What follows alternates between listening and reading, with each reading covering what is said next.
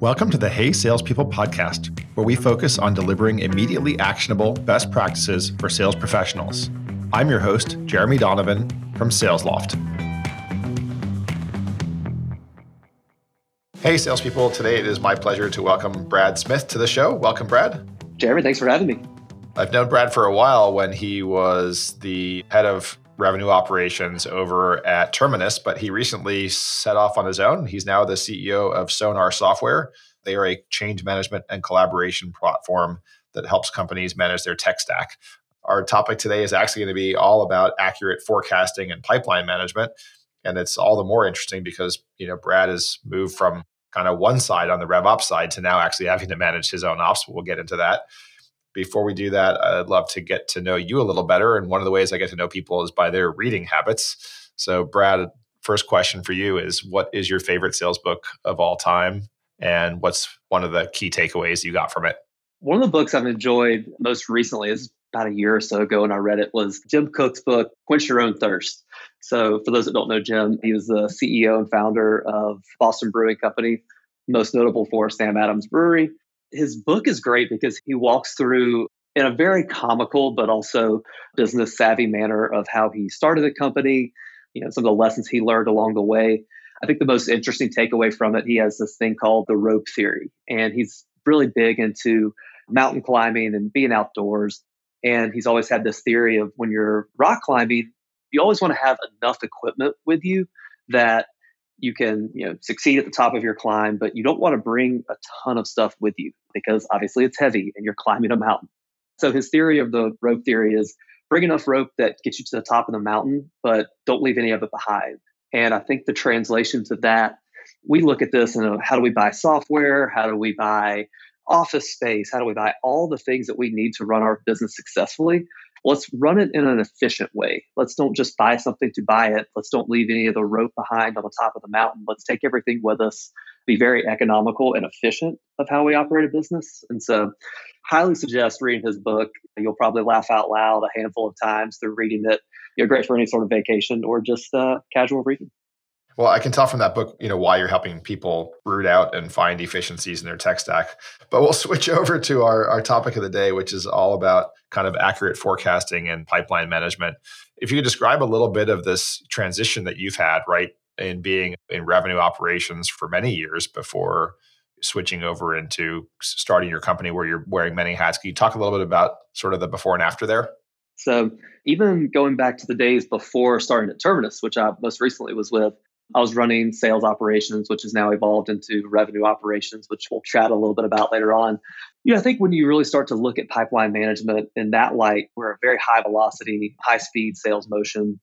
As someone in revenue operations and sales operations, you're constantly being asked, you know, what does our forecast look like? What does our pipeline look like? Do we have enough to uh, to hit our quota, to hit our targets? Where do we fill in gaps? Where are bottlenecks? And that's always been the hat I've worn, right? Be on the analytical side and obviously using the systems and tools that we have to help us understand what those metrics and numbers look like. But I've always been on that side of the fence, you know, helping our sales leaders, our success leaders, our finance leaders understand what the state of the business is in regards to our pipeline.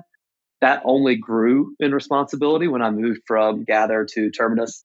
Obviously, a little bit bigger of a company, but all the same pieces are at play where you're trying to understand what does this quarter look like? What does next quarter look like? Are we setting ourselves up today and you know on day one of our fiscal year to hit our goals on day 365 of the same year? And I think we've all been in the slicing and dicing mode of spreadsheets and as well as some of the software out there that's helping us achieve that. But that's really been a, a core piece to my background probably over the last four or five years. Now, ironically enough, starting my own business, it's something that I'm looking to do just in a little bit of a different lens. And so not only am I responsible for that same forecast, looking to see what our numbers look like, you know, provide those updates to the rest of my team and to our investors and everyone else. But I'm also the person that's responsible for that data actually creating it.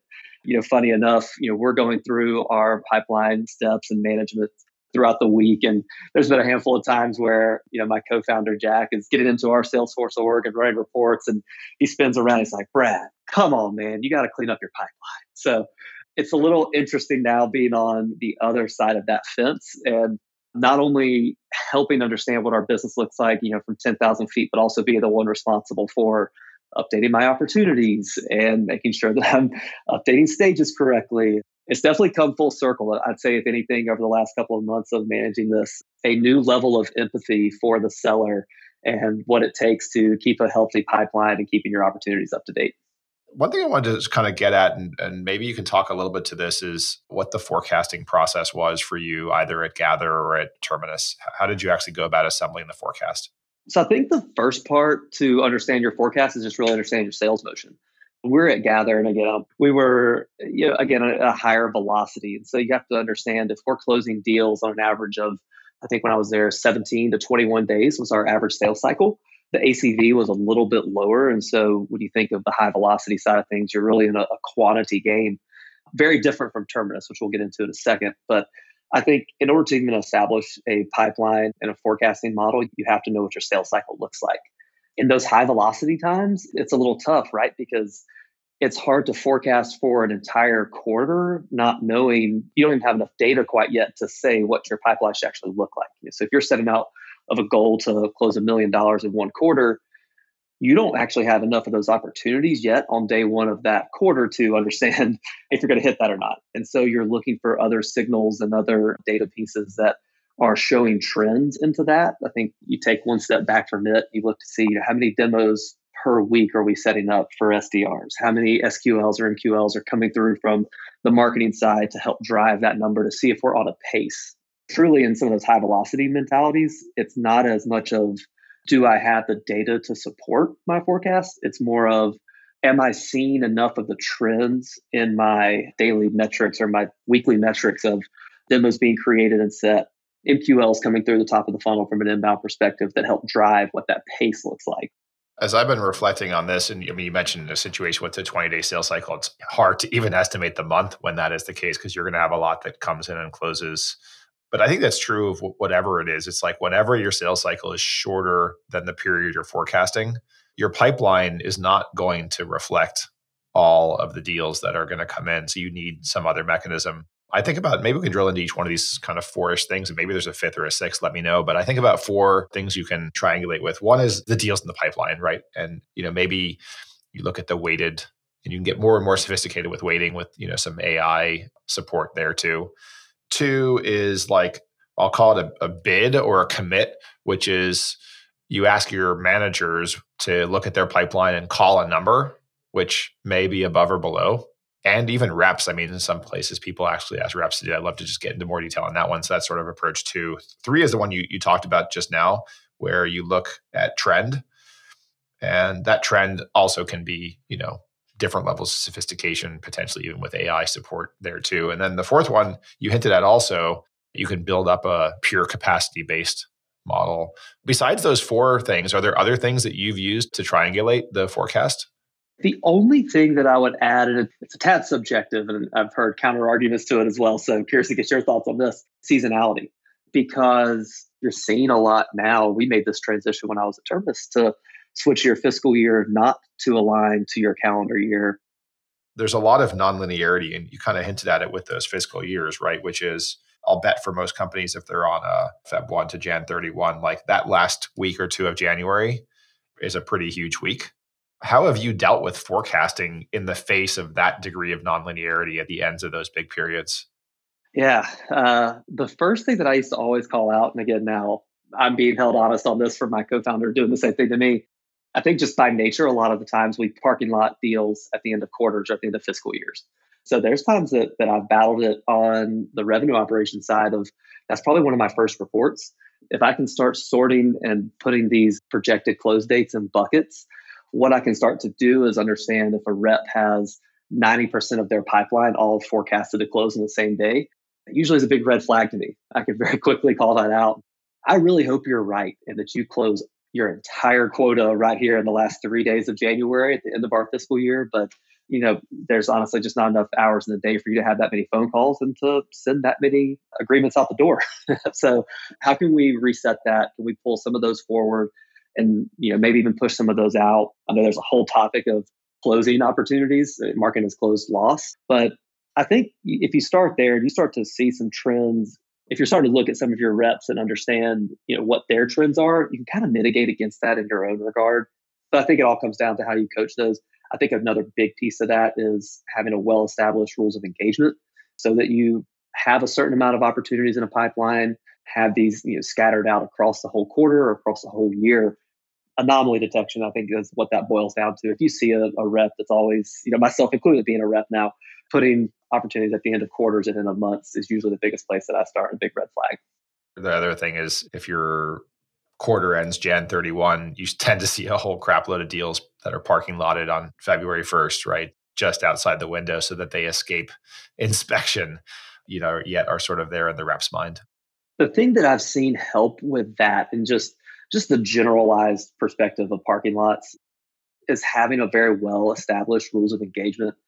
If you can keep some pretty tight guardrails around what your sellers and what your sales team and this even goes into you know how you establish your customer success team too what they can truly own and the volume that they can own you know in my personal opinion it gives them more of a sense of ownership. If you you know let's say you limit your sales team to you know you can own up to 100 opportunities you know having a thought provoking number of opportunities that a certain rep can own and set an upper bound to it. If you limit them to that, you know, they're going to take more pride and ownership and responsibility in the ones that they can own because they need to make the most out of those as opposed to the shotgun blast. You know, I can own a thousand opportunities. Let me just, you know, start email blasting everyone. I know you have a ton of content on email deliverability and making sure that the right content gets pushed there. But I think it starts to get a little too diluted when you have too high of a number that a rep can own they just don't get to focus heavily on the personalization side of things and making sure that that opportunity is getting the attention it really deserves.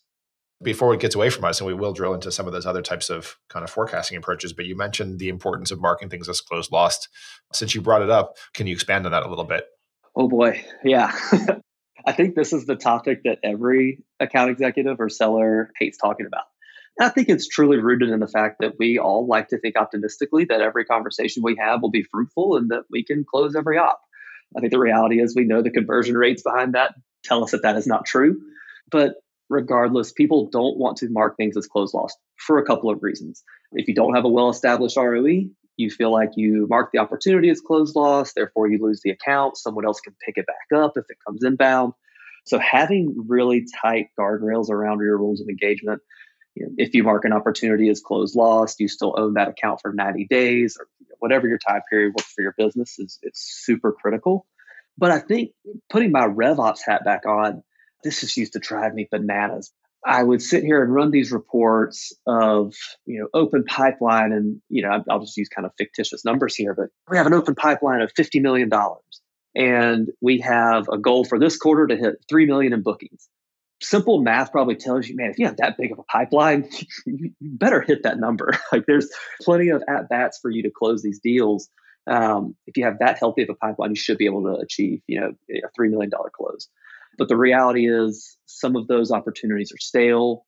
Kind of dragged your feet on a little bit. You don't want to market as closed lost. And what that ends up happening when you take that number all the way from the sales floor up through leadership and all the way to the board meeting, the folks that are looking at that number and really making a lot of critical decisions based on it, you know, their emphasis is kind of that same regard. Why do we have so much of this pipeline, but you're not able to hit this $3 million number? We're getting closer to two five. What's going on? And it just causes a little bit of undue friction in the analysis of it. You know, in realistic approaches, what I've always done as we go into some of those board meetings in previous lives, you know, here's what our metrics are telling us. Let's also peel these back. Some of these opportunities are aged out over you know 180 days. Our standard sales cycle is closer to 90. Uh, we have a lot of metrics that show that you know you're not gonna even though you got the bluebird, you want that long standing opportunity to close. It probably only has about a two or three percent chance of really closing. So we start to peel back and taper back some of the aged out opportunities to get a more realistic view of the pipeline. And that $50 million number very quickly gets shaved down to 30. And then you start to have a more meaningful conversation with your, you know, your leadership teams and uh, your boards and saying, you know, we can close 10% of our real pipeline, which is 30 million and not 50 million. And, and that's a little bit more consumable. There's this entirely other, and this is just me as a buyer of software, which well, says it to say out loud because anytime you mark yourself as a buyer of software, you just get your inbox gets flooded. But I'll, I'll go ahead and claim that persona for now. But as a buyer of software, I'm always very transparent with people that are selling to me, and just, I'll even tell them bluntly, "Hey, go ahead and mark this opportunity as closed loss. We're not going to have a chance to even like work with you guys for another three or four quarters. I don't want to inflate your pipeline." And so my mentality, uh, as I've always looked at opportunities, is close these out and get them back over to your marketing team. They do such a better job of articulating that sort of message than you, and they don't sit there and send the email about asking about the, the weather or how your sports team's doing they send you the little bit of a more slow or casual drip campaign that honestly, as a buyer, I appreciate. I still get an email once or twice a month, you know, trying to keep me warm and trying to keep me engaged with what's going on with their software or their solution they're selling to me. One, it's very well articulated because someone in marketing and on the content side of things put that together in a very meaningful way. More importantly, I don't have this odd sense of obligation or bias to respond to them. It's great that I get the information. They keep me updated on what's on the roadmap or new features that are coming out, but I don't start to build this kind of odd relationship with that seller anymore who's just still trying to keep me warm but not you know doing the best job of being respectful of my time. And so mark these opportunities close lost let them you know, keep these folks warm. And i promise you because they do such a great job of pushing the brand and pushing what's going on with the platform this person will come back when the time's right. And as a buyer i can speak personally to that because i get more out of their emails than i do the one or two lines of hey what's the weather like on the deals in the pipeline side, I've noticed a lot of sales leaders really prefer pipeline coverage ratios to weighted pipeline, right? They'll take their total pipeline, divide that by the revenue that's needed and, you know, get a total pipeline coverage ratio as opposed to just using the weighted pipeline. Any thoughts on, you know, which is better and why people are doing it one way versus the other? Both I can see being successful. I'd honestly encourage anyone to take both in stride. I wouldn't say take weighted pipeline only and don't take you know quota coverage pipeline. I like to think on the quota coverage side, that's going to be one of the things. Have we generated enough demand and do we really have enough stuff in the hopper to close? I genuinely like seeing the weighted pipeline piece. I think I can get a little bit more action oriented results out of it, mainly because it's a little bit more granular. And so when we start to think weighted, I think this is the last time, two times ago, you and I were you know, jumping on screen share, just kind of nerding out on this stuff. I think what you get to start seeing on the weighted pipeline side of things, which is really just looking at, you know, let's say I've got five stages, you know, what's my chance of closing an opportunity that's in stage one versus stage two versus stage three? And that's where you start to see those probabilities increase. One of the coolest things that I've looked at from a data analytics side is how those conversion rates change month over month or quarter over quarter or year over year, because I think that's truly telling to what your sales motion looks like. I think most companies would agree as they're selling their product, their product is becoming more advanced. Typically, that makes the sales cycle go a little bit longer. If you're adding new features, it takes you longer in demos to show those. Price point is probably going up, which means you're including new buyer personas and you're bringing legal and compliance involved and things like that. So, when you start to look at those weighted pieces of it and quarter over quarter, you see, hey, two quarters ago when we were in stage three, we were closing 40% of our opportunities, but now once it gets to stage three, we're only closing 20%. That's a drastic drop. Like what happened? Well, we could probably back into what's happened because our sales cycle has increased, price has gone up. We have to now bring in IT and compliance because of some of the different pieces that our software is doing. And so you can start to root cause a little more of that. Now, the other approach, again, kind of, I guess, a little bit of bottoms up when you think about quota coverage and, and carrying specific percentages or ratios to exceed that, I would highly encourage anyone on the sales leadership side to really drill into that. You get that not only from your 10,000 foot view of you as a sales org, do you have enough for your entire organization to hit your target? But that's when you start to really leverage these really cool new softwares out there too that are doing this for you to see, hey, rep number one, you have, you know, 10x your quota coverage we have 82 days left in the quarter. Let's go ahead and commit X percent of that to closing because now we know you're going to be able to hit your goal or you're not. And we know really early on in the quarter if we can do that. If people want to learn more about your company, Sonar Software, or you know, get in touch with you, what's the best way to do that? You can connect with me on LinkedIn, of course. You can always come to our website, seesonar.com, S E E S O N A R.com feel free to reach out. Love to talk all things sonar and help folks manage their tech stack a little bit better. Once again, I'm your host, Jeremy Donovan from SalesLoft. Laura Hall is our executive producer. Our artwork is by Greg Klingshern. This episode was edited by Peter Lopinto. Subscribe to us on your favorite app to learn more immediately actionable best practices from our awesome guests. Thanks for listening to the Hey Salespeople podcast.